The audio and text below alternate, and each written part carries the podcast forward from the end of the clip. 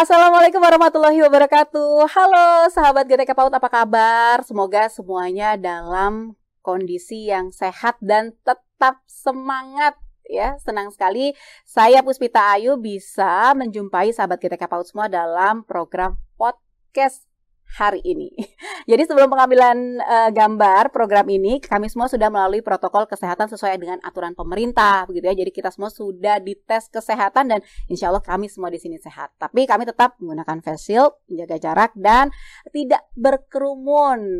Dan menariknya nih ya, sahabat GTK PAUD, hari ini program kita namanya adalah PAUDcast. Kalau mungkin sahabat GTK PAUD kemarin-kemarin tahunya adalah podcast ya.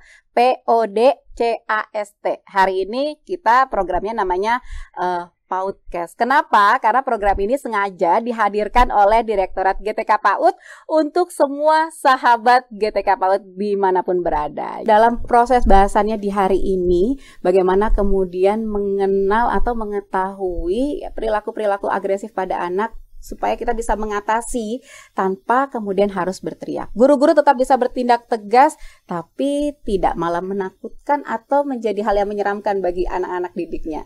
Saya sudah bersama dengan narasumber kita di hari ini ada Bunda Lucy. Halo Bunda. Halo Bayu. Kabar sehat? Sehat. Alhamdulillah, luar biasa. Luar biasa. Nah, Bunda Lucy ini ya, sahabat GTK PAUD, di, nama lengkapnya Lucy Lidiawati Santioso PSI. Iya, betul. PSI itu berarti adalah psikolog ya, Bun. Iya. Jadi Bunda Lucy ini adalah seorang psikolog anak ya yang juga eh, mengembangkan terapi anak yang berbasis hipnosis. Iya, hipnosis. Atau hipnoterapi begitu betul. ya, Bun ya. Betul, baik. Bun, kalau misalnya di anak-anak biasanya kalau kalau kita sebut anak itu usianya yang dari berapa? Bedanya misalnya dengan balita kalau misalnya untuk anak-anak yang apalagi uh, bersekolah di usia PAUD ya atau pendidikan usia dini. Iya. Itu masuknya di usia berapa sih, Bun? Sebenarnya kalau namanya anak kan 0 hmm. sampai 12 tahun ya. Hmm. Nah, setelah itu ke 18 kan remaja. Tetapi kalau di dalam beberapa teori mengatakan 0 sampai 18 itu masih masa anak. Ya, uh. Untuk beberapa hal makanya sebelum 18 tahun itu tidak boleh dilakukan di luar uh, pendampingan orang tua. Berarti saya juga masih anak ya, Bun? Ya, saya masih sama saya tahun. juga, masih anak sama saya. Ya? Iya, iya, iya. Nah, Bun, ini yang menarik hari ini pembahasan kita itu soal bagaimana mengatasi perilaku agresif pada anak. Betul. Begitu. Yang dibilang agresif, ini yang yang kadang kita mesti masih bingung gitu, Bun. Bedanya agresif dengan aktif itu apa? Lalu kemudian yang disebut agresif itu yang seperti apa sih Bun? Apa kalau misalnya dia uh, sering lari-larian kan kalau anak anak-anak tuh biasanya aktif ya, gitu ya. ya. Atau misalnya pada saat dia sudah mulai sering apa bersuara dengan keras atau atau gimana? Ya. Uh, jadi kalau kalau perilaku aktif setiap anak itu pasti harus aktif dong ya hmm. gitu. Tetapi aktif yang berlebihan itu namanya super aktif. Tetapi aktif yang karena gangguan neurologi, mungkin gangguan perkembangan di otaknya itu dikategorikan hiperaktif.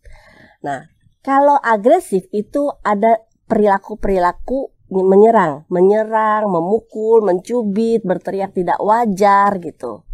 Jadi ada perilaku yang dimunculkan yang merusak yang mengganggu orang lain di sekitarnya maupun diri sendiri, baik verbal maupun non verbal. Hmm, berarti kalau agresif itu emang dia lebih uh, mengarahnya ke negatif ya, Bun? Betul. Perilakunya ya. gitu ya.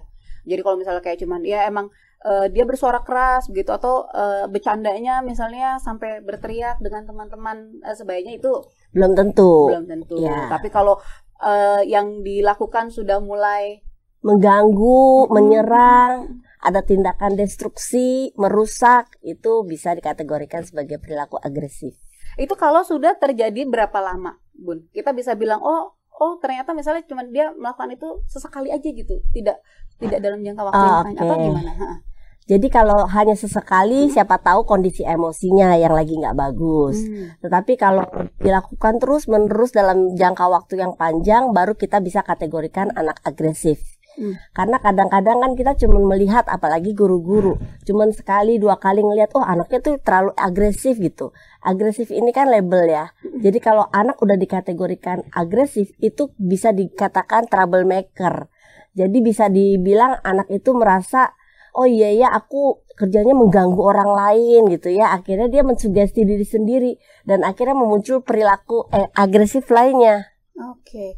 Kalau perilaku agresif itu biasanya memang karena uh, faktor uh, apa ya sifat bawaan atau ada karena uh, lingkungan sekitar. Jadi karena misalnya teman-temannya. Ya. Jadi kalau kita ngomongin agresif itu yang pertama itu memang ada genetik gitu ya. Jadi kalau dulu itu bilangnya genetik karena emang ada bawaan dari orang tua. Orang tua yang temperamen akan melahirkan anak-anak yang temperamen itu betul hmm. gitu ya. Tetapi lingkungan juga tidak kalah pentingnya karena lingkungan itu membuat si anak itu menjadi apa nantinya gitu. Lingkungan itu apa aja sih? Bisa dari teman-teman. Kalau di pandemi ini lingkungan anak apa? Ya YouTube. Iya, itu betul, lingkungan betul, anak betul. juga loh ya. Dan uh, perilaku anak itu terkadang melihat lingkungannya kemudian karena dia nggak punya filter mental untuk menyerap atau me memfilter. Ini benar apa enggak sih perilaku yang saya contoh? Dia asal asal ini melakukan mengikuti. aja mengikuti aja. Hmm, oke oke oke. Jadi uh, faktor lingkungan juga punya peran yang cukup besar ya betul. ya.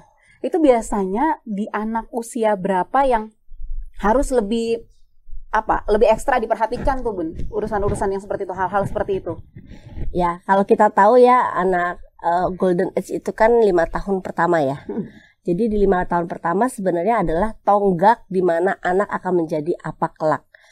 Karena beberapa anak remaja ataupun dewasa yang saya lakukan hipnoterapi, ternyata kejadian pertama kali muncul itu kebanyakan di usia 4 tahun dan kedua di 7 tahun. Saya juga agak bingung kenapa ya, gitu kan? Ya. Karena ternyata mungkin dari uh, kita kalau kita lihat lima tahun pertama itu kan dari sejak pertama kali dia di dalam kandungan, hmm. kan di kandungan orang tuanya mungkin emosional, depresi atau berantem terus sama suaminya gitu kan. Dan kemudian uh, dia lahir sebagai anak yang memang sudah temperamen. Ditambah dia ngelihat mbaknya yang kasarin dia, orang tua yang juga suka teriak-teriak. Akhirnya lama-lama kan perilaku itu menjadi sebuah habit ya. Mm-hmm. Kalau sebuah habit itu nanti diteruskan uh, munculnya itu nanti remaja. Baru kelihatan nih. Okay gejala-gejala anak remaja sekarang kayak insecure, yeah. terus gejala uh, agak terganggu mentalnya, perilakunya, emosinya, itu sebenarnya dari awal harus dilihat. Nah berarti kalau misalnya kalau misalnya di masa-masa pandemi inilah gitu kan emang segala sesuatunya terbatas ya bun. Hmm. Kita nggak bisa terlalu banyak uh, main keluar ya. gitu ya. kan. Terus juga kemudian biasanya orang tua itu rentan stres gitu ya bun ya, ya betul. gitu nah ini apa berarti uh, di masa-masa pandemi itu dia punya peluang atau mungkin kondisi ini membuat peluang perilaku agresif pada anak bisa lebih besar nggak sih betul banget hmm. jadi sebenarnya uh, anak agresif itu kan muncul dari orang-orang di sekitarnya ya nah kalau di pandemi ini pastinya muncul dari orang tua hmm. karena dia nggak jarang sekali ketemu teman atau tatap muka sama gurunya. Nah, kalau uh, si orang tua itu membawa stres yang terlalu tinggi, maka akan mencemarkan emosi anaknya. Okay. Ya, ini contoh sederhana. Misalnya anak lagi nangis, ngamuk, ngamuk banget gitu ya, tantrum hmm. gitu. Terus orang tuanya sibuk kerja gitu kan. Nah ini kan orang tua bentuk orang tua yang nggak peduli sama anaknya gitu ya. Ah udah itu kan urusan anak gue nangis gitu kan. Padahal si anak nangis ini mungkin ada sesuatu yang mau diungkapkan gitu kan. Tapi karena orang tuanya stres dan depresi akhirnya dia bilang diam bisa nggak sih kamu diam? Nggak lihat nih mama lagi kerja gitu ya. Nah itu kan memunculkan reaksi yang justru lebih lebih ekstrim lagi dalam diri si anak. Hmm. Nah itu kan orang tua ya bun ya. Kalau nih kemudian orang tuanya yang di sekolah nih bun ya, ya kan yang nggak lihat bagaimana kemudian uh, dia di rumah seperti apa gitu kan, bagaimana kemudian orang tuanya di rumah seperti apa. Tahu-tahu ya ketemunya perilaku dia di sekolah deh tuh begitu. Nah, nanti kita mau perdalam itu tuh Bun. Okay. Itu tapi yang yang pasti dulu deh Bun kalau misalnya uh, biasanya nih untuk orang luar gitu yeah. ya kita kan guru itu kan orang luar nih di luar yeah. di luar lingkungan yeah. misalnya di rumah begitu itu sebenarnya lebih mudah atau lebih sulit sih bun mengatasi anak-anak yang punya perilaku uh, agresif itu ya Jadi sebenarnya kan uh, semua lingkungan anak kan berperan secara Hmm. aktif ya, nggak orang tua, nggak guru gitu. Jadi uh, semuanya terkoneksi lah satu sama lain. Cuman ketika di rumah kan kita harus lihat pola asuhnya seperti apa yang dilakukan orang tua gitu ya. Dan guru itu harus punya hubungan yang baik dengan orang tua supaya dia tahu bagaimana orang tua ini mengasuh di rumah. Ketika dia tahu tentang pengasuhan di rumah, maka dia akan menerapkan pengasuhan yang ideal berdasarkan pengasuhan yang diterapkan di rumah. Oke, jadi eh, ibaratnya eh, guru pada saat nanti menyikapi eh, anak-anak dengan perilaku itu juga tahu oh di rumahnya seperti ini nih. Iya, Di sekolah bisa di treatment dengan cara seperti ini. betul. Begitu ya, Bu. Ya. ya? Itu makanya perlu komunikasi yang baik antara misalnya guru dengan orang tua Iya, muridnya. betul sekali. Kalau pada saat komunikasi itu apa saja yang perlu diketahui sama guru-gurunya itu, Bu? Eh, kadang-kadang guru gini komentarnya ya yang saya terima. Saya bingung cara ngomong sama orang tua katanya. Anaknya seperti ini di sekolah terus saya ngomongnya gimana? Iya, iya, gitu iya, ya. iya, betul. Saya sering ngasih trik gitu ya buat guru-guru nih. Eh, orang tua itu nggak mau disalahin, betul nggak? Orang tua itu nggak mau digurui. Hmm. Bahkan saya sebagai psikolog saya sering ditelepon sama orang tua. Saya nggak mau dikasih solusi, saya nggak mau diajarin gitu ya. Jadi saya nggak pernah ngajarin orang tua, saya nggak pernah ngasih solusi karena solusi ada dalam diri mereka. Hmm. Saya hanya kasih dengan pertanyaan. Apa yang biasanya mereka lakukan di rumah sehingga perilaku anak seperti ini di sekolah? Dan kemudian yang kedua, saya kasih teorinya. Bagaimana si otak emosi itu bekerja ketika menyikapi perilaku orang tuanya. Perilaku orang-orang di sekitarnya. Sehingga si orang tua langsung kayak memproyeksikan, "Oh iya itu gue banget, saya banget." gitu. Dan dia akhirnya ngaku sendiri.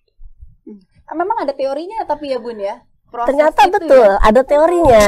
Iya iya iya iya iya. Jadi memang memang eh, segala sesuatu tuh eh, sebenarnya bisa dipelajari ya Bun ya. Termasuk juga misalnya langkah-langkah mengatasinya seperti Betul. apa. Gitu. Nah, nanti di segmen berikutnya Bun kita akan bahas lagi bagaimana sih langkah-langkah yang tepat mengatasi itu karena ya ternyata menghadapi perilaku anak-anak begitu ya yang agresif ini nggak mudah karena kadang kita yang kepancing Bun.